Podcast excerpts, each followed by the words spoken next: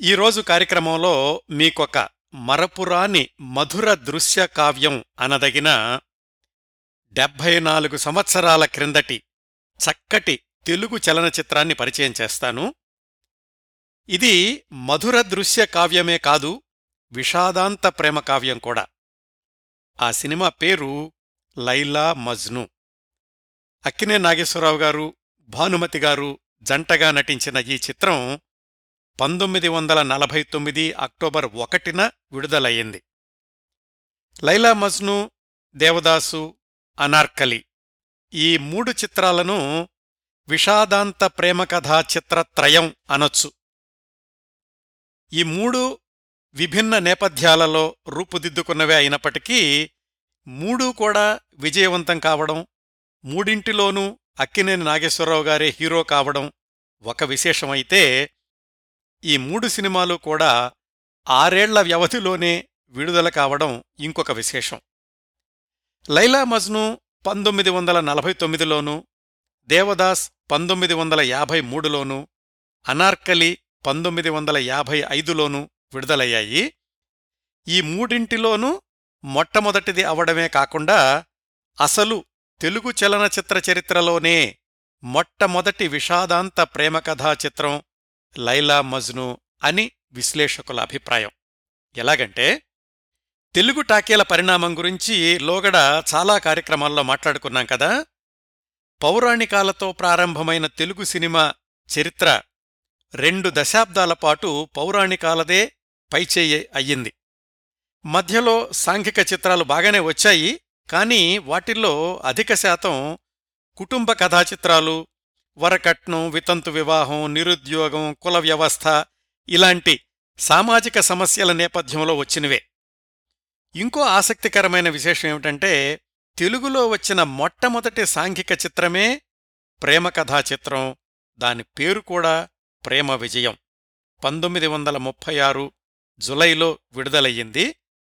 కృత్తివెన్ను నాగేశ్వరరావు అనే ఆయన రచయిత దర్శకుడు. ఏది? ఈ ప్రేమ విజయం మొట్టమొదటి తెలుగు సాంఘిక చిత్రానికి.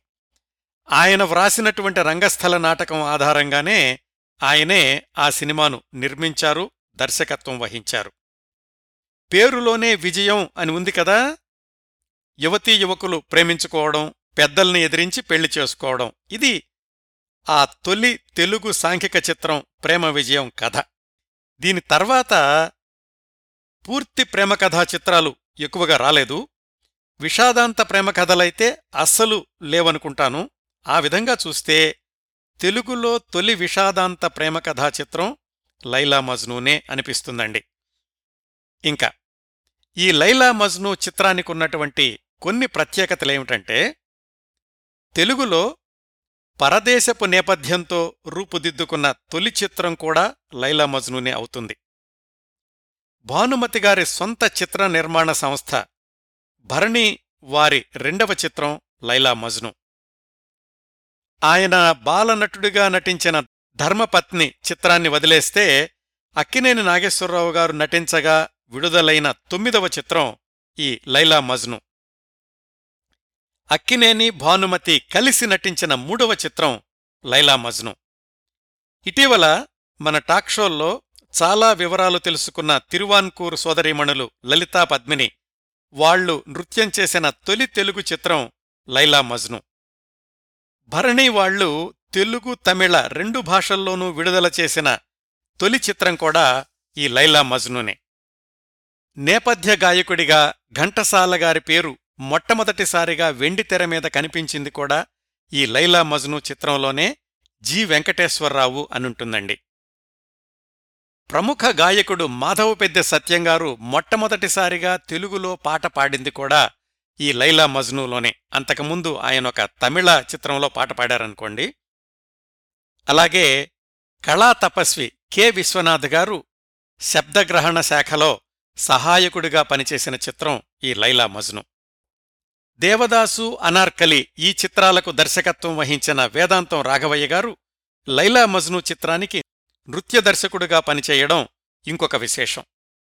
అలాగే దేవదాసు చిత్రానికి నిర్మాత అయిన డిఎల్ నారాయణ గారు ఈ లైలా మజ్ను చిత్రానికి ప్రొడక్షన్ మేనేజర్గా పనిచేశారు. లైలా మజ్ను చిత్రానికి ఛాయాగ్రహణ శాఖను నిర్వహించిన బిఎస్ రంగా గారు ఆ తర్వాత రోజుల్లో నిర్మాత దర్శకుడుగా మారి చక్కటి తెలుగు చిత్రాలను రూపొందించారు. ఇన్ని విశేషాలున్నటువంటి లైలా మజ్ను చిత్రానికి పనిచేసిన చాలామంది సాంకేతిక నిపుణుల గురించి మన లోగడ కార్యక్రమాల్లో మాట్లాడుకున్నాం. అక్కినే నాగేశ్వరరావు గారు భానుమతి గారు వేదాంతం రాఘవయ్య గారు ప్రొడక్షన్ మేనేజర్ డిఎల్ నారాయణ గారు సంగీత దర్శకుడు సిఆర్ సుబ్బురామన్ గారు రచయిత సముద్రాల గారు గాయకుడు ఘంటసాల గారు వీళ్ళందరి గురించి లోగడ కార్యక్రమాల్లో ప్రసారం చేశాను. వాటన్నింటిలో కూడా ఈ లైలా మజ్ను చిత్రం గురించినటువంటి ప్రస్తావన వచ్చింది. కాకపోతే ఈరోజు కార్యక్రమంలో ఆ లైలా మజ్ను చిత్రం గురించి సమగ్ర సమాచారాన్ని వీలైనంతగా మీకు అందించే ప్రయత్నం చేస్తాను. వివరాల్లోకి వెళ్ళబోయే ముందు ఈ కార్యక్రమ రూపకల్పన కోసం నేను సంప్రదించినటువంటి వనరుల జాబితా చెప్తానండి. లైలా మజ్ను చిత్ర నిర్మాణ నేపథ్య వివరాలు భానుమతి గారి ఆత్మకథ నాలో నేను దాంట్లోనే ఎక్కువగా వ్రాసుకున్నారు. అక్కినేని గారి మనసులో మాట నేను నా దర్శకులు ఆ పుస్తకాల్లో మరికొంత సమాచారం ఉంది. లైలా మజ్ను పాటల పుస్తకంలో అయితే కథా సంగ్రహం అలాగే పాటల సాహిత్యం వివరాలు ఉన్నాయి. యూట్యూబ్లో లైలా మజ్ను చిత్రం ఎలాగూ ఉంది. ఈ సినిమా విడుదలైన రోజుల్లోని తెలుగు సినిమా చిత్రాంగి అనే పత్రికల్లో వచ్చినటువంటి కొన్ని విశేషాలు దొరికాయి. హిందూ పత్రికలో ఎంఎల్ నరసింహం గారు రాండార్ గై వ్రాసిన వ్యాసాలు కూడా పరిశీలించాను. నవ్య వారపత్రిక జులై రెండు రెండు వేల ఎనిమిది సంచికలో పాత్రికేయ మిత్రులు బాబురావు గారు వ్రాసిన వ్యాసం నుంచి కొంత సమాచారం తీసుకున్నాను. అలాగే డాక్టర్ వివి రామారావు గారు వ్రాసిన జీవితమే సఫలము అనే పుస్తకంలో లైలా మజ్ను పాటల గురించినటువంటి విశ్లేషణ చూశాను. వీటన్నింటి నుంచి సేకరించిన విశేషాల్ని ఒక క్రమపద్ధతిలో అమర్చి మనదైన కథనంతో ఈ కార్యక్రమాన్ని మీ ముందుకు తీసుకొస్తున్నాను. వీళ్ళందరికీ కూడా హృదయపూర్వకంగా కృతజ్ఞతలు తెలియచేస్తూ కార్యక్రమాన్ని కొనసాగిస్తాను. ఈ సినిమా నిర్మాణ నేపథ్యంలోకి వెళ్ళబోయే ముందు లైలా మజ్ను చిత్ర కథ క్లుప్తంగా తెలుసుకుందాం. ఈ సినిమా కథంతా కూడా అరబ్ దేశం నేపథ్యంలో జరుగుతుంది. లైలా తండ్రి పేరు సర్వార్. ఖయస్ తండ్రి పేరు ఉమ్రి. ఈ సర్వార్ ఉమ్రి అంటే లైలా తండ్రి ఖయస్ తండ్రి వాళ్ళిద్దరూ కూడా స్నేహితులు. ఒకే పరగణాలో ఉంటూ ఉండేవాళ్ళు లైలా ఖయస్ ఇద్దరూ కూడా ఒకే చోట పుట్టారు ఒక బళ్ళోనే చదువుకున్నారు. చిన్నప్పటినుంచి కూడా చాలా స్నేహంగా ఉండేవాళ్ళు వయసుతో పాటు వాళ్ళ స్నేహం పెరిగి ప్రేమగా మారింది. ఇది లైలా తండ్రి సర్వార్కి ఇష్టం లేదు. ఆయన ఖయస్ తండ్రిని పిలిచి మీ అబ్బాయిని జాగ్రత్తగా ఉండమని చెప్పు మా అమ్మాయి దగ్గరికి రావద్దని చెప్పు అని ఏవో చెప్పాడు. ఖయస్ తండ్రి లైలా తండ్రికి ఇచ్చినటువంటి సమాధానం లైలా తండ్రికి నచ్చలేదు. ఆయన కూతురికి నచ్చజెప్పాలని చూశాడు. ఆ అమ్మాయి కూడా వినలేదు. అందుకని లైలా తండ్రి సర్వార్ తన పరివారాన్ని కుటుంబాన్ని తీసుకుని మక్కాకి మకాం మార్చాడు. ప్రియురాలు వెళ్ళిపోయినటువంటి ఖయస్ ఆ ఎడబాటును భరించలేక తను కూడా మక్కా వెళ్ళాడు. అక్కడ వెతుక్కుంటూ వెతుక్కుంటూ ఎలాగైతే లైలాను చూడగలిగాడు. ఇద్దరూ మళ్ళీ ఆనందంతో మనసులు ఉప్పొంగాయి. అయితే ఇదంతా మళ్ళీ లైలా తండ్రి సర్వార్ కంటబడింది ఆయనకి చాలా కోపం వచ్చి తన ఇంటికొచ్చినటువంటి ఖయస్ని మెడబట్టి గెంటేస్తాడు. ఈ లైలా వియోగాన్ని భరించలేని ఖయస్ లైలా లైలా అంటూ మక్కా వీధుల్లో తిరుగుతుంటే అక్కడి ప్రజలంతా అతన్ని మజ్ను అని గేలి చేస్తూ ఉంటారు. మజ్ను అంటే ప్రేమతో పిచ్చివాడైపోయినటువంటి వాడు లేదా ప్రేమ పిచ్చివాడు అని అర్థం అన్నమాట. వాళ్ళందరూ అతన్ని పిచ్చివాడు అని చెప్పేసి మీద రాళ్ళేస్తూ ఉంటారు. లైలాకా మజ్ను అని ఎగతాళి చేస్తూ ఉంటారు. ఇదిట్లా ఉండగా ఆ మక్కా నగరానికి వచ్చినటువంటి ఇరాక్ రాజు షహజాదా అంటారు. అతను ఈ వీధుల్లో తిరుగుతున్నటువంటి ఖయస్ని చూసి ఎవరితను అని తన సహచరుణ్ణి అడుగుతాడు. ఆయన సహచరుడు చెప్తాడు. ఇతనికి ఒక ప్రేయసి ఉంది ఆ ప్రేయసి కోసమని పిచ్చివాడిలాగా తిరుగుతున్నాడు అని. ఒక మగవాడిని పిచ్చివాడిని చేసినటువంటి ప్రేయసి ఎంత అందంగా ఉంటుందో నాకు చూడాలని ఉంది అని ఆ ఇరాక్ రాజు తన సహాయకుడు తూర్తి చెప్తాడు. అతనేవో రకరకాల ప్రయత్నాలు చేసి మొత్తానికి ఎలాగైతే లైలా ఇరాక్ రాజు కంటపడేలాగా చూస్తాడు. ఆ ఇరాక్ రాజు లైలా మీద మనసు పారేసుకుంటాడు. ఎట్లాగైనా సరే ఆ అమ్మాయిని పెళ్ళి చేసుకోవాలి అని లైలా తండ్రికి చెప్తాడు. ఇదిలా జరుగుతూ ఉండగా ఖయస్ తండ్రి ఇలా కొడుకు పిచ్చివాడలాగా మక్కా విధుల్లో తిరుగుతున్నాడు అని తెలుసుకుని అతను మక్కా వచ్చి లైలా తండ్రిని కలుసుకుని మనిద్దరికీ విభేదాలుంటే తర్వాత చూసుకుందాం పిల్లల భవిష్యత్తు చెడగొట్టొద్దు పిల్లల్ని కలిసి ఉండేలాగా చూద్దాము అని లైలా తండ్రికి నచ్చ చెప్పాలని చూస్తాడు. లైలా తండ్రి ఏం చెప్తాడంటే మీ అబ్బాయి పిచ్చివాడిలాగా వీధుల్లో తిరుగుతున్నాడు కదా అతను పిచ్చివాడు కాదు అని నిరూపించు అప్పుడు అమ్మాయినిచ్చి పెళ్ళి చేసేటటువంటి ఆలోచన చేస్తాను అని చెప్తాడు. కయస్ని పిలుస్తారు. అతను నిజంగా పిచ్చివాడు కాదు కదా పిచ్చివాడు కాదు అని తేలిగ్గానే నిరూపణ అవుతుంది. తన కూతుర్ని ఇస్తాను అని చెప్దామనుకుంటున్నంతలో ఆ ఇరాక్ రాజు కబురు చేస్తాడు. నేను మీ అమ్మాయిని పెళ్ళి చేసుకుంటాను అని. లైలా తండ్రి సహజంగానే మరి బాగా డబ్బులున్నటువంటి ఇరాక్ రాజుకే ఇచ్చి కూతుర్ని పెళ్ళి చేయడానికని నిర్ణయించుకుంటాడు. పెళ్ళి కూడా చేసేస్తాడు. ఆ ఇరాక్ రాజు లైలాని తీసుకుని ఇరాక్ వెళ్ళిపోతాడు. ఈ పిచ్చివాడైపోయినటువంటి ఖయస్ తిండి నీళ్ళు మానేసి ఎడారుల్లో తిరుగుతూ ఉంటాడు. ఆ ఇరాక్ వెళ్ళడానికని ఎడారి దారుల్లో ప్రయాణం చేస్తూ ఉంటాడు. అక్కడ లైలాని ఇరాక్ తీసుకెళ్ళిపోయినటువంటి ఆ ఇరాక్ రాజుకి అప్పటికే ఉన్నటువంటి ప్రేయసి జరీనా విషయం తెలుసుకుని రాజును కోప్పడుతుంది. పైగా లైలా నేపథ్యం కూడా తెలుసుకుని లైలా మీద జాలి పడుతుంది. ఆ ఇరాక్ షహజాదా లైలా మనసు మార్చడానికని చాలా ప్రయత్నాలు చేస్తాడు. ఆయన ఎన్ని ప్రయత్నాలు చేసినా గాని అతనితో సంసారం చెయ్యడానికి లైలా అంగీకరించదు. ఇంకా ఖయస్ కోసమే పలవరిస్తూ చందమామతోటి రాయబారాలు పంపుతూ ఉంటుంది. ఇది ఓర్చుకోలేని సహజాదా ఒకరోజు ఏ సంగతి తేల్చి చెప్పు. నువ్వు నా భార్యగా ఉంటావా లేదా అంటాడు. అప్పుడు లైలా చెప్తుంది. ప్రాణాలతో నేను నీ దాన్ని కావడం కల్లా? నన్ను ముక్కలు చేసి నీ కసి తీర్చుకో అని. ఆ లైలా పవిత్ర ప్రేమకు ముగ్ధుడైనటువంటి ఇరాక్ రాజు రాజలాంఛనాలతో ఖయస్ దగ్గరికి పంపిస్తాడు లైలాని. ఆమె ఖయస్ని కలుసుకోవడానికి ఎడారి దారుల్లో ప్రయాణిస్తూ ఉంటే దారి పొడవున ఎడారి తుఫాను. ఇట్నుంచి వస్తున్నటువంటి ఖయస్ అటునుంచి ఖయస్ని కలుసుకోవడానికి వస్తున్న లైలా ఇద్దరూ కలుసుకుంటారు కానీ అది ఎడారు తుఫానులో వాళ్ళిద్దరూ ఒకళ్ళ మీద ఒకళ్ళు పడి కన్నుమూస్తారు చివరికి నిర్మలమైనటువంటి ప్రేమ ఎప్పటికీ ఓడిపోదు ఈ లోకంలో కాకపోతే పై లోకంలోనైనా ఫలిస్తుంది అనేటటువంటి సందేశంతోటి ఈ సినిమా ముగుస్తుంది. లైలా మజ్నూలు తరతరాలకి యువతరానికి ఆదర్శ ప్రేమమూర్తులు అని ఈ సినిమా విడుదలైన సందర్భంలో అనేక మంది విశ్లేషకులు వ్రాశారు. ఇలాంటి విషాదాంత ప్రేమ కథే ఇంతకుముందు చెప్పినట్లు తర్వాత దేవదాసులోనూ అనార్కలిలోనూ కూడా వివిధ నేపథ్యాలలో కొనసాగాయి.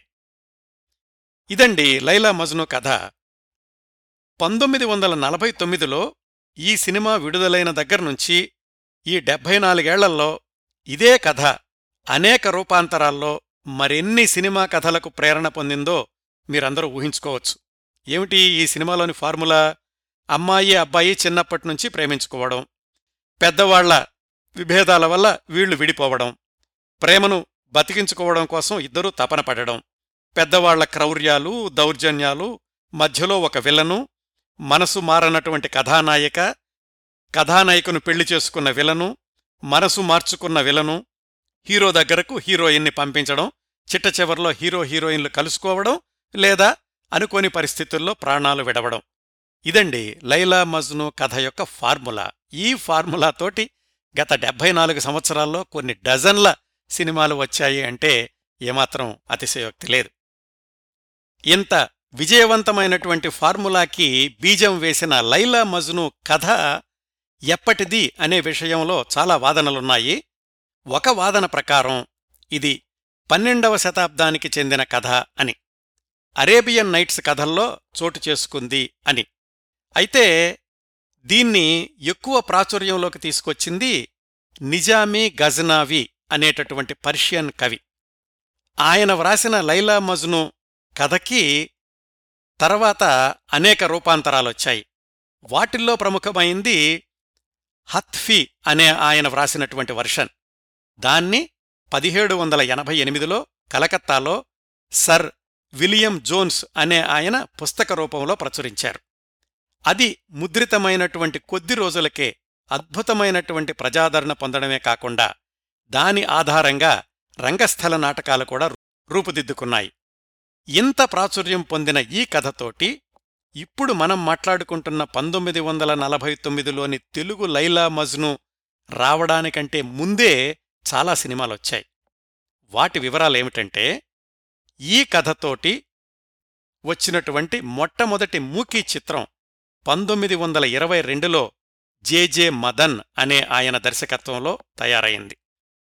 దాంట్లో హీరో హీరోయిన్లు యూరోపియన్లే. హెచ్బి వారింగ్ జే షెర్వీన్ అనేవాళ్ళు ఐదేళ్ళ తర్వాత పంతొమ్మిది వందల ఇరవై ఏడులో మళ్ళీ ఇదే కథతోటి ఇంకొక మూకీ సినిమా వచ్చింది. దానిలో నటీనటులు జుబేదా షెహజాదీ ఎం వకీల్ అనే ఆయన. దాని దర్శకుడు మణిలాల్ జోషి.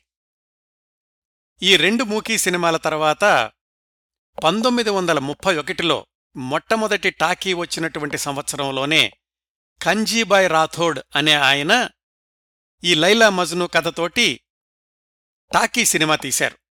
అదే సంవత్సరంలో అంటే పంతొమ్మిది వందల ముప్పై ఒకటిలోనే లైలా మజ్ను తోటి మొట్టమొదటి మూకీ చిత్రం తీసిన జేజే మదన్ అనే ఆయన లైలా మజ్ను టాకీ చిత్రాన్ని కూడా నిర్మించారు. అంటే పంతొమ్మిది వందల ముప్పై ఒకటిలోనే లైలా మజ్ను కథతోటి రెండు హిందీ టాకీ చిత్రాలు వచ్చాయన్నమాట.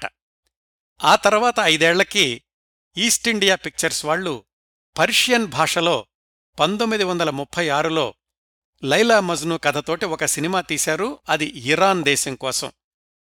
అలాగా ఇతర దేశ భాషతోటి భారతదేశంలో నిర్మాణమైనటువంటి మొట్టమొదటి చిత్రం కూడా పంతొమ్మిది వందల ముప్పై ఆరులో నిర్మాణమైనటువంటి లైలా మజ్ను చిత్రం. దాని తర్వాత నాలుగేళ్ళకి పంతొమ్మిది వందల నలభైలో ధర్మవీర్ సింగ్ అనే ఆయన పంజాబీలో ఇదే కథతోటి టాకీ సినిమా తీశారు. ఆ తర్వాత సంవత్సరానికే పంతొమ్మిది వందల నలభై ఒకటిలో సర్నాద్ పిక్చర్స్ అనేవాళ్ళు పుష్టు భాషలో ఈ లైలా మజ్ను కథతోటి ఇంకో సినిమా తీశారు. ఈ పుష్టు అనేటటువంటి భాష భారతదేశంలోని నార్త్ వెస్ట్ ప్రాంతాల్లో ప్రాచుర్యంలో ఉందట. వీటన్నింటి తర్వాత బాక్సాఫీసులో విపరీతమైనటువంటి విజయం సాధించిన చిత్రం పంతొమ్మిది వందల నలభై ఐదులో వచ్చిన హిందీ లైలా మజ్ను.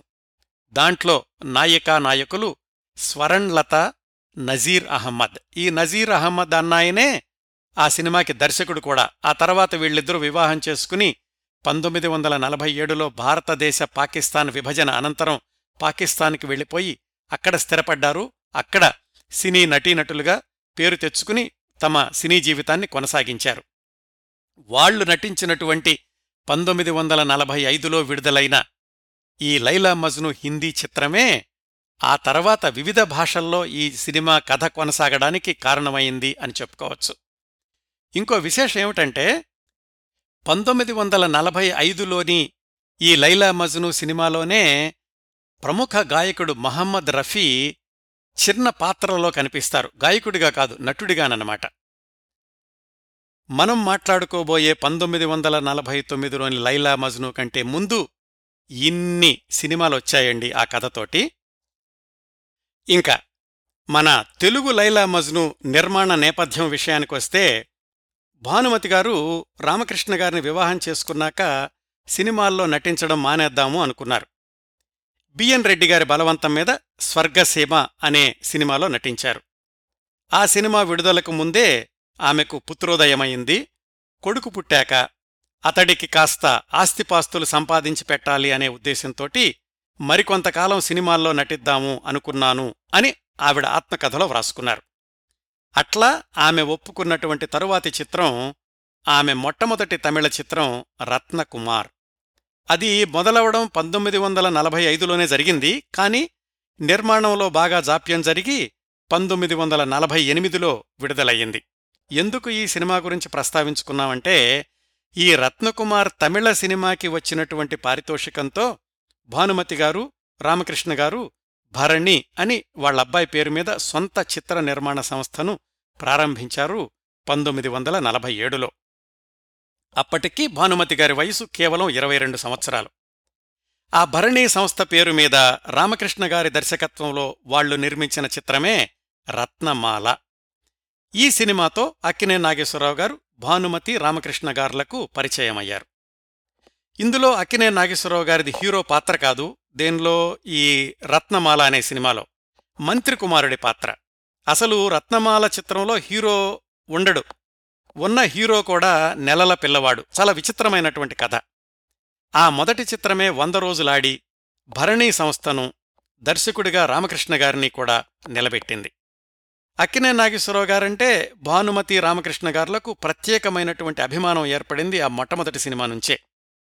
తనను నటుడిగా పెంచి పెద్ద చేసిన సంస్థల్లో భరణీ సంస్థ ప్రధానమైంది అని అక్కినే నాగేశ్వరరావు గారు ఎప్పుడూ చెప్తుండేవాళ్ళు రత్నమాల చిత్రం పంతొమ్మిది వందల నలభై ఎనిమిది జనవరిలో విడుదలైతే పంతొమ్మిది వందల నలభై ఎనిమిది ఫిబ్రవరిలో విడుదలైన అక్కినేని హీరోగా నటించిన బాలరాజు చిత్రం ఆయన్ను తారాపథానికి చేర్చింది రొమాంటిక్ హీరో అన్న పేరు తెచ్చిపెట్టింది. ఈ రత్నమాల బాలరాజు ఈ రెండు విజయవంతమైన చిత్రాలు కూడా ఒకేసారి సమాంతరంగా సినిమా హళ్ళల్లో నడిచాయి.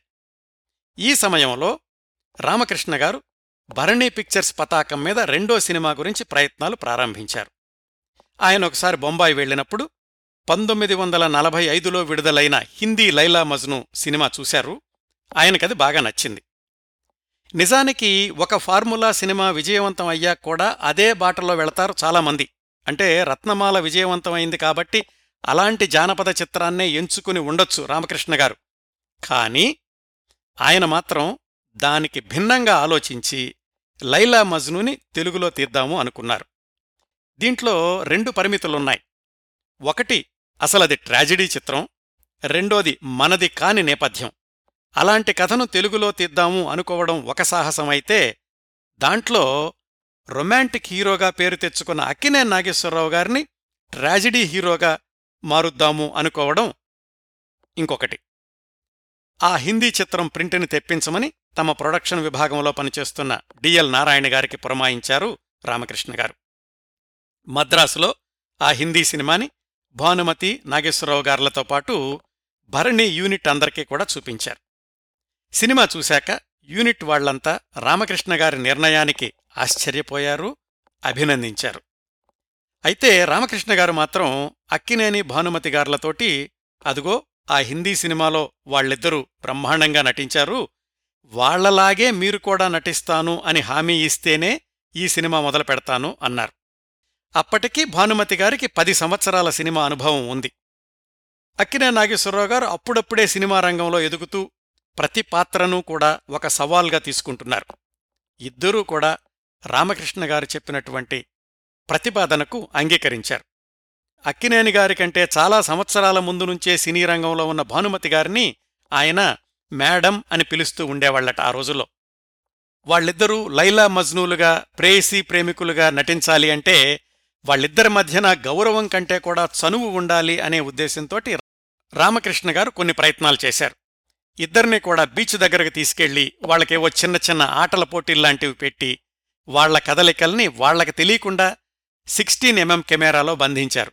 ఆ తర్వాత ఆ రీళ్ళను వాళ్ళిద్దరికీ చూపించి మెచ్చుకుంటూ లైలా మజ్నూలుగా ప్రేమికుల్లాగా ఇంకా ఎలాంటి హావభావాలు పలికించాలో వాళ్ళిద్దరికీ వివరించి చెప్పారు.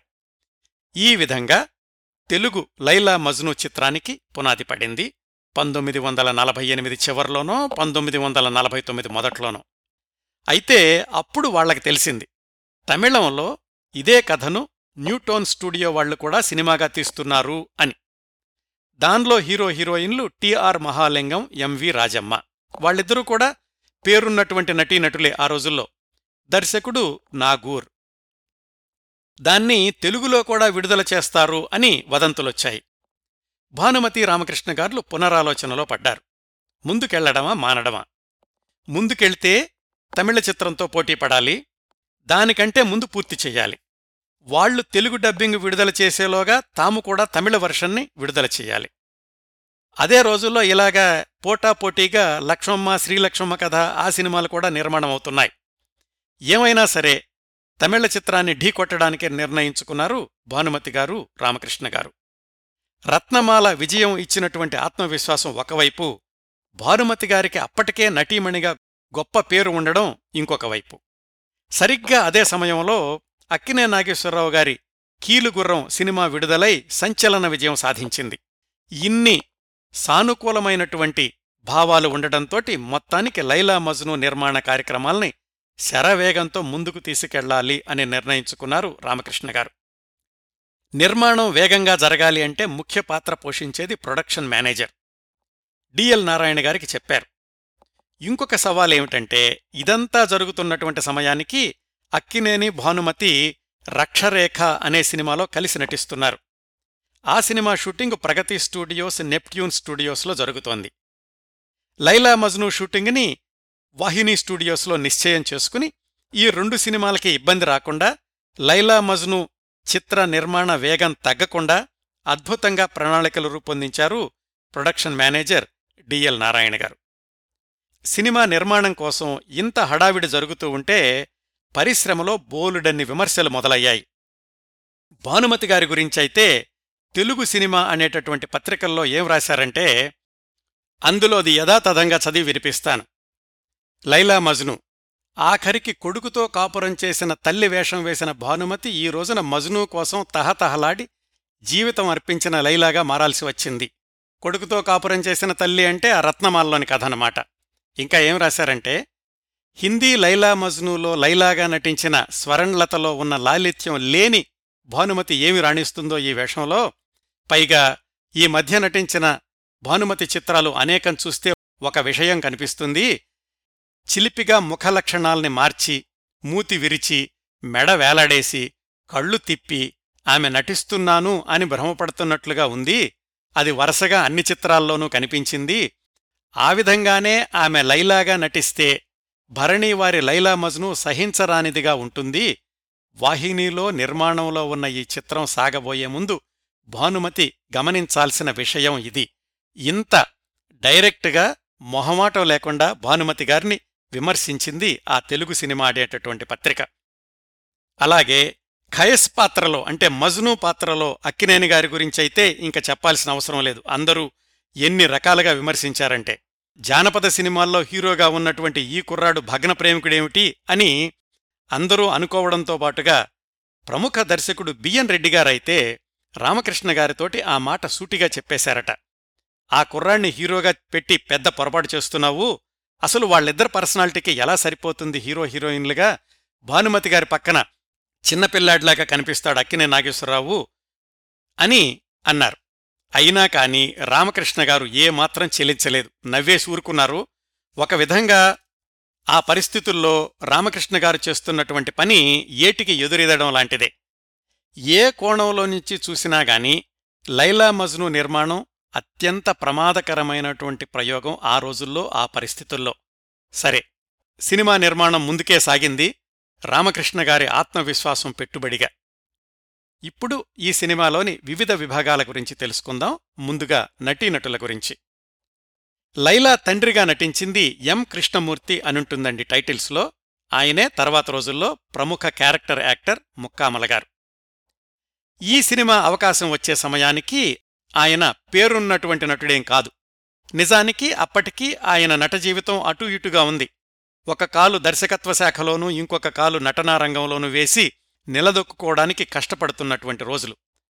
అలాంటి నటుణ్ణి ఒక ప్రధాన పాత్రకు ఎంపిక చేయడం కూడా రామకృష్ణ గారు చేసినటువంటి ఒక సాహసం. అయితే సినిమా విడుదలయ్యాక లైలా మజ్నూలకు ఎంత పేరొచ్చిందో లైలా తండ్రి పాత్రలో నటించిన ముక్కామల గారికి కూడా అంత పేరొచ్చింది. ఆ తర్వాత ఆయన చాలా చోట్ల చెప్పారు. ఆ రోజుల్లో భానుమతి దంపతులు లైలా మజ్ను చిత్రంలో లైలా తండ్రి పాత్ర ఇచ్చి ఉండకపోతే నేను సినిమా రంగం నుంచి వెళ్ళిపోవాల్సి వచ్చేదేమో అని. ఈ సినిమా విడుదలైన తర్వాత ముక్కామలగారికి సినిమా వేషాలు వెల్లువెత్తాయి. ఆయన భార్యగా అంటే లైలా తల్లిగా నటించింది హేమలత గారు. ఇరాక్ రాజు అంటే లైలాను బలవంతంగా పెళ్ళి చేసుకుని తీసుకెళ్ళేటటువంటి పాత్రలో నటించింది సిఎస్ఆర్ గారు. ఆయన అప్పటికే పేరున్నటువంటి నటుడు. మోసపాత్రల్లో కాకుండా వైవిధ్యభరితమైనటువంటి పాత్రలు ధరిస్తున్న సిఎస్ఆర్ గారికి దీనిలో విలన్ తరహా పాత్ర కూడా ఇంకొక వైవిధ్యభరితమైనటువంటి పాత్ర అయ్యింది. ఆయన ప్రియురాలు లైలాని విడిపించడానికి ప్రయత్నించినటువంటి జరీనా పాత్రలో నటించింది జూనియర్ శ్రీరంజని గారు. ఇంకా చిన్ననాటి లైలా మజ్నూలుగా నటించింది బేబీ కృష్ణవేణి మాస్టర్ చిట్టిబాబు. ఈ మాస్టర్ చిట్టిబాబు గారే తర్వాత రోజుల్లో ప్రముఖ వైణికుడు వీణ చిట్టిబాబు గారు. లలిత పద్మిని వీళ్ళ గురించైతే ఇంకా ముందే చెప్పాను కదా. అప్పటికీ వాళ్ళు సినీరంగ ప్రవేశం చేసి రెండేళ్ళు కూడా దాటలేదు. అయినా అప్పటికే వాళ్ళ నృత్య ప్రదర్శన అనేది సినిమాలో అదనపు ఆకర్షణ ప్రేక్షకుల్ని థియేటర్లలోకి రప్పించేటటువంటి అంశం అని పరిశ్రమలో పెద్ద పేరొచ్చేసింది అందుకనే లైలా మజ్ను సినిమా ప్రచార ప్రకటనల్లో కూడా లలితా పద్మినిల నృత్యం అని ప్రముఖంగా ప్రస్తావించారు. ఇంకొక ఆసక్తికరమైన విశేషం ఈ సినిమాలో సూర్యకాంతం గారు కూడా చాలా చిన్న పాత్రలో నటిస్తారు. ఆవిడ పేరు కూడా టైటిల్స్లో ఎక్కడా ఉండదు. ఈ విషయాన్ని భానుమతి గారు తన ఆత్మకథలో వ్రాసుకున్నారు. ఎల్వి ప్రసాద్ గారి గృహప్రవేశం షూటింగులోనే పరిచయమైన సూర్యకాంతానికి రత్నమాలలో సిఎస్ఆర్ను ఏడిపించే చెలికత్తె వేషం ఇప్పించాను. ఆ తర్వాత లైలా మజ్నూలో కూడా రామకృష్ణ గారితో చెప్పి ఒక పాత్ర ఇప్పించాను అని. ఇవండి లైలా మజ్నూలోని నటీనటుల గురించినటువంటి కొన్ని విశేషాలు. ఇంకా ఈ సినిమాకు పనిచేసిన సాంకేతిక నిపుణుల గురించి వివరాలు తెలుసుకుందాం. ముందుగా రచయిత సముద్రాల రాఘవాచార్య గారు. మాటలు పాటలు రెండు విభాగాలు ఆయనే నిర్వహించారు. తెలుగు సినిమాల్లో సంభాషణల్ని వాడుక భాషలో వ్రాయడం ప్రారంభించింది సముద్రాల గారే. భరణి వారి మొదటి చిత్రం రత్నమాల కూడా సముద్రాల గారే రచయిత. లైలా మజ్ను చిత్రానికి కథా నేపథ్యానికి తగినటువంటి మాటలు వ్రాసి నిజమైన కవి కులపతి అనిపించుకున్నారు సముద్రాల గారు సహజత్వం కోసమని ఆయన ఉరుదు అరబ్బీ పదాలు వాడినప్పటికీ తెలుగు నుడికారాన్ని ఎక్కడా మర్చిపోలేదు. మాటల రచనలో ముఖ్యంగా ఉదాహరణకు పేనుకు పెత్తనమిస్తే ఇంతే మరి అహంకారమే ఈ ఆడజాతిని ఇంతవరకు బ్రతికించింది చచ్చిన పామును చంపడం సర్దార్ల లక్షణం కాదు పెళ్ళంటే పూలపాన్పు కాదు కాళ్ళకు సంఖ్యల కంఠానికి ఉరి స్వేచ్ఛాజీవులకు పెళ్ళి వద్దు. ఇవి సముద్రాలగారు లైలా మజ్ను చిత్రంలో వ్రాసినటువంటి మాటల్లో కొన్నండి. అలాగే కస్తూరి శివరావు గారితో కూడా ఒకచోట ఖజానా ఎందుకే దివానా? నా కంటికి నిండుగా ఉన్నావే బనానా అనిపిస్తారు. కథ అరబ్ నేపథ్యంలో జరిగినప్పటికీ తీస్తోంది తెలుగు ప్రేక్షకుల కోసం కాబట్టి గ్రహచారం విధి బలీయం ప్రేమ అమరలోకంలో ఫలించడం ఇలాంటి సెంటిమెంట్ వాక్యాల్ని కూడా రాశారు సముద్రాలగారు. ఇంకా పాటల సాహిత్యం విషయానికొస్తే ఇందులోని మొత్తం పదిహేడు పాటల్ని కూడా సముద్రాలగారే వ్రాశారు. ఈ పాటల్లో కూడా సందర్భానుసారం ఉర్దూ పదాల్ని విరివిగానే ప్రయోగించారు సముద్రాలగారు. ముఖ్యంగా కస్తూరి శివరావు గారు పాడినటువంటి ఒక పాట అయితే పూర్తిగా హిందీ ఉర్దూ పదాలతోటే నిండి ఉంటుంది. అందులో ఒక చరణం వినిపిస్తాను చూడండి. ఓపర్ అల్లా హై వహ్వా వహ్వా నీచే జమీన్ హై ఠీక్ హై బీచ్ మే మనం హై ఠీక్ హై ఠీక్ హై దునియా ఏక్ దిన్ కా ఏక్ దిన్ మనమంతా మరజానా? ఇలా ఉంటుందండి ఆ పాట. మిగతా వాటిల్లో కూడా అద్భుతమైనటువంటి పదప్రయోగాలు చేశారు సముద్రాల్ గారు. లైలా ఖయస్లు పాడుకునే హాయి హాయి ఈ జీవితమే హాయి అనేటటువంటి పాటలో పలుకవే నా జీవ సితారా అని వ్రాశారు. ఈ జీవ సితారా అనేది సరికొత్త ప్రయోగం. అలాగే వాళ్ళిద్దరూ పాడుకునే ఇంకో పాట ఉంది విరితావుల లేలా అని దాంట్లో రాస్తారు జగజగాల సొగసు నీవే అని. యుగయుగాలు అనేది వాడుకలో ఉన్నటువంటి ప్రయోగమే. కాకపోతే ఈ సినిమాలో సముద్రాల గారు జగజగాలు అనేది ఆయన చేసినటువంటి కొత్త ప్రయోగం. అట్లాగే లైలా పాడే పాట చాలా ప్రసిద్ధమైంది ప్రేమే నేరమౌన. దాంట్లో ఏ కొరనోము నోచుకున్నానో నేను అని ఒక వాక్యం ఉంటుంది. సముద్రాల గారిని ఒక విమర్శకుడు అడిగాడట అరబ్బీ పిల్లకు నోములు వ్రతాలు ఉంటాయా? అని. దానికి సముద్రాల గారు వేసినటువంటి ఎదురు ప్రశ్న ఏమిటంటే అరే అసలు అరబ్బీ పిల్ల తెలుగు మాట్లాడుతుందిరా అబ్బీ? అని. ఇంకా మిగతా సాంకేతిక రంగాల విషయానికొస్తే దాదాపుగా రత్నమాలకు పనిచేసిన ప్రధాన సాంకేతిక నిపుణులే లైలా మజ్ను కూడా కొనసాగారు. ఉదాహరణకు నృత్య దర్శకుడు వేదాంతం రాఘవయ్య గారు సంగీత దర్శకుడు సిఆర్ సుబ్బురామన్ గారు ప్రొడక్షన్ మేనేజర్ డిఎల్ నారాయణ గారు వీళ్ళంతా కూడా ఆకోవకు చెందిన వాళ్ళే. అంటే రత్నమాల సినిమాకు పనిచేసిన వాళ్ళే.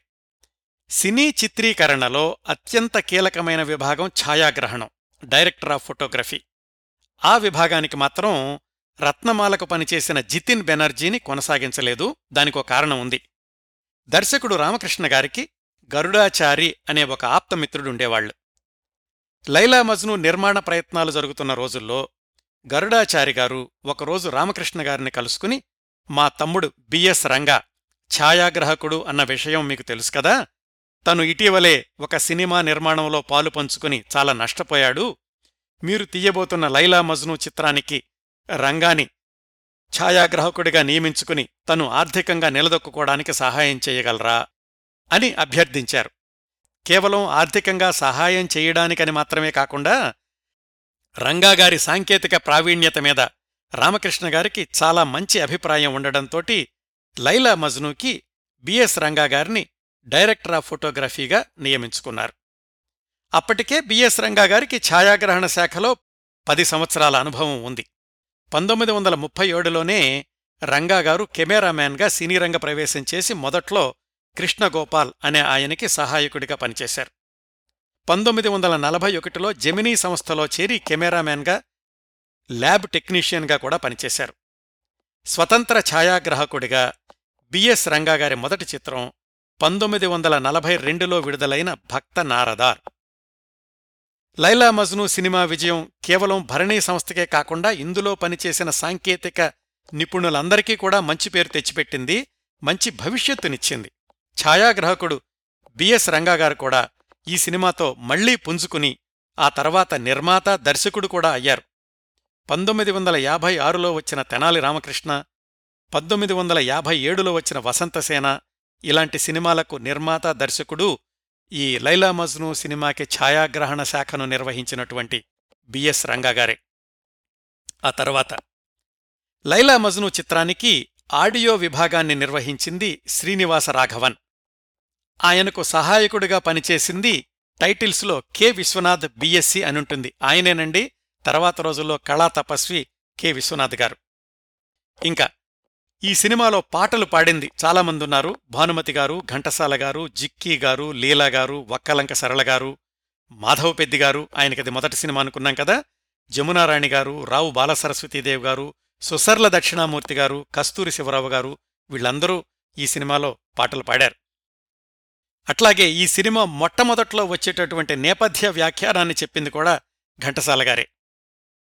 ఇలా లైలా మజ్ను చిత్ర నిర్మాణంలోని వివిధ విభాగాల గురించి తెలుసుకున్నాక ఈ సినిమా షూటింగ్ విశేషాలేమిటో చూద్దాం.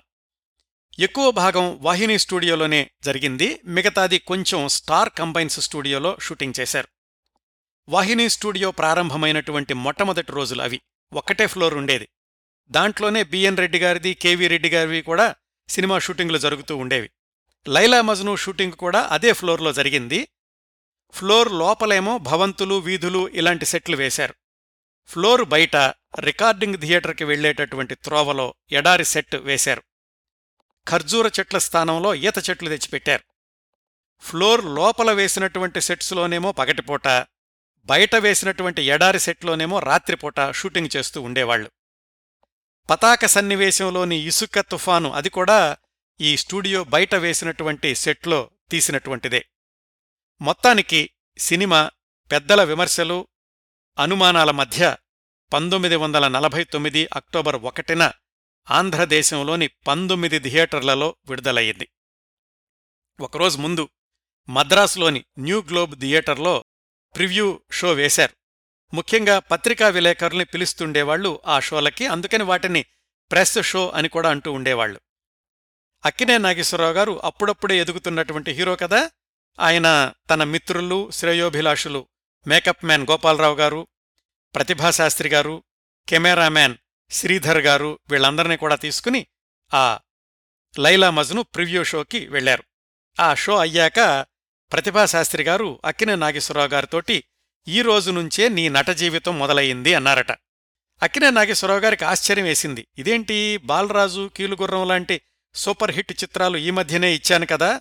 ఈయన ఇప్పుడు నా నటనీ జీవితం మొదలయ్యిందంటున్నారేమిటి? అని. అదే విషయాన్ని ప్రతిభాశాస్త్రి గారిని అడిగితే ఆయన చెప్పినటువంటి సమాధానం చాలా విశ్లేషణాపూర్వకంగా ఉంటుందండి. ఆయనేమన్నారంటే చిత్తూరు నాగయ్య సిఎస్ఆర్ ఆంజనేయులు చదలవాడ నారాయణరావు ఇలాంటి వాళ్ళు మధ్య వయస్కులైనటువంటి హీరోలైతే వాళ్ళ మధ్యలో నువ్వు కుర్రాడివైనటువంటి కథానాయకుడిగా వచ్చావు. అందువల్ల ప్రేక్షకుల్లో నీకు ఆదరణ లభించింది. ప్రేక్షకులు మెచ్చుకుంది నీ నటన కంటే కూడా నీలోని హుషారుని నటుడిగా నువ్వు మెరిపించింది ఇంతవరకు ఒక్క పల్నాటి యుద్ధం సినిమాలోనే. ఇవ్వాళ్ళ లైలా మజ్నూలో జీవన మధుభాండమ్ము పగిలే అనేటటువంటి పాటలో నువ్వు చూపించిన హావభావాలు నేను ఏనాటికి మర్చిపోలేను. అందుచేత నా దృష్టిలో నీ నట జీవితం ఇవ్వాళే ప్రారంభమయ్యింది అని ప్రతిభాశాస్త్రి గారు అక్కినే నాగేశ్వరరావు గారికి విశ్లేషణాపూర్వకంగా చెప్పారు. నిజంగానే అది ఆయనన్న మాటే కాదు సినిమా విడుదలయ్యాక ఆంధ్ర ప్రేక్షకులు కూడా నాగేశ్వరరావు గారి నటనకు జేజేలు పలికారు. ఇక భానుమతి గారి గురించైతే చెప్పాల్సిన అవసరం లేదు. మరపురాని మధురమైనటువంటి దృశ్య కావ్యం అని పత్రికలన్నీ కూడా ప్రశంసిస్తూ సమీక్షలు వ్రాశాయి. ఆంధ్రపత్రికలో ఏం రాశారంటే భానుమతి నాగేశ్వరరావు సిఎస్ఆర్ చిన్న శ్రీరంజని బాలసరస్వతి చాలా బాగా నటించారు. పాటలు ఎక్కువ భాగం హిందీ ఫిల్ములలో వచ్చిన మట్లకు అనుకరణలే అయినప్పటికీ పదాల కూర్పులో అనుసరించిన కొత్త ఫక్కీ వల్ల వినసొంపుగా ఉన్నాయి అని. అలాగే చిత్రాంగి అనేటటువంటి పత్రికలో సమీక్ష వ్రాస్తూ వాళ్ళేం చెప్పారంటే గతంలో ఉర్దూ హిందీ భాషల్లో వచ్చిన ఈ కథను భరణీవారు తెలుగులో తీస్తున్నారంటే చాలామంది అనేక విధాల అనుమానపడ్డారు. వీళ్ళు ఇలాంటి ప్రయత్నం చెయ్యకుండా ఉంటే బాగుండును అనుకున్నారు. కానీ సినిమా చూశాక అలాంటి అనుమానాలకు భయాలకు ఆస్కారం లేదని రుజువయ్యింది. లైలా మజ్ను అత్యంత రసవత్తరంగా ఆకర్షణీయంగా తయారయ్యింది అని. సినిమా ఎంత విజయవంతమయ్యిందో దానిలోని పాటలు కూడా ప్రేక్షకుల్లో దశాబ్దాల పాటు నిలిచిపోయాయి. ఘంటసాల భానుమతిగార్ల గానం సిఆర్ సుబ్బరామన్ గారి మధురమైనటువంటి బాణీలు ఈ పాటలన్నింటినీ కూడా అజరామరం చేశాయి అనడంలో ఏమాత్రం అతిశయోక్తి లేదండి. రావో నన్ను మరచితివో విరితావుల లీల ప్రేమే నేరమౌనా నాపై పగేలా పయనమయే ప్రియతమా నన్ను మరచిపోకుమా ఇలాంటి పాటల్ని సినీ సంగీత ప్రియులు ఇప్పటికి గుర్తుపెట్టుకున్నారు పదే పదే మననం చేసుకుంటున్నారు కూడా. లైలా మజ్ను చిత్రం పంతొమ్మిది వందల నలభై తొమ్మిది అక్టోబర్ ఒకటిన విడుదలైతే అంతకు రెండు వారాల ముందే ఆంధ్రదేశంలో ముఖ్యంగా కృష్ణా గుంటూరు జిల్లాల్లో తుఫాను వరదలు బీభత్సం కొనసాగుతోంది. లైలా మజ్ను పతాక సన్నివేశంలో ఇసుక తుఫాను బయటేమో నిజమైనటువంటి తుఫాను.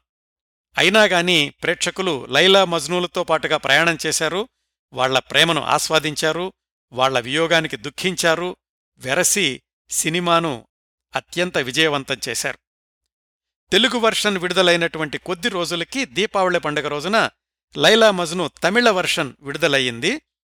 ఇంకో విశేషం ఏమిటంటే ఈ తమిళ వర్షన్తో పాటుగా మద్రాసులోని పారగాన్ థియేటర్లో తెలుగు వర్షన్ కూడా ఒక కాపీ విడుదల చేశారు. తమిళంలో కూడా శతదినోత్సవం జరుపుకోవడం ఒక విశేషం అయితే ఆ తరువాత కొద్ది నెలలకు విడుదలైన న్యూటోన్ స్టూడియో వాళ్ళ ఒరిజినల్ తమిళ వర్షన్ లైలా మజ్ను పరాజయం పాలవడం ఇంకొక విశేషం. ఇవండి లైలా మజ్ను చిత్రం గురించి నేను సేకరించగలిగినన్ని విశేషాలు ఈ కార్యక్రమాన్ని ఇంతటితో ముగిస్తున్నానండి. ఈ కార్యక్రమాలను ఆదరించి అభిమానిస్తున్న శ్రోతలందరకు హృదయపూర్వకంగా కృతజ్ఞతలు తెలియచేస్తున్నాను. మళ్ళీ వారం మరొక మంచి కార్యక్రమంతో కలుసుకుందాం. అంతవరకు నవ్వుతూ ఉండండి. మీ నవ్వులు పది మందికి పంచండి. ప్రస్తుతానికి మీ వద్ద సెలవు తీసుకుంటోంది సదా మీ ఆదరాభిమానాలను కోరుకునే మీ కిరణ్ ప్రభ.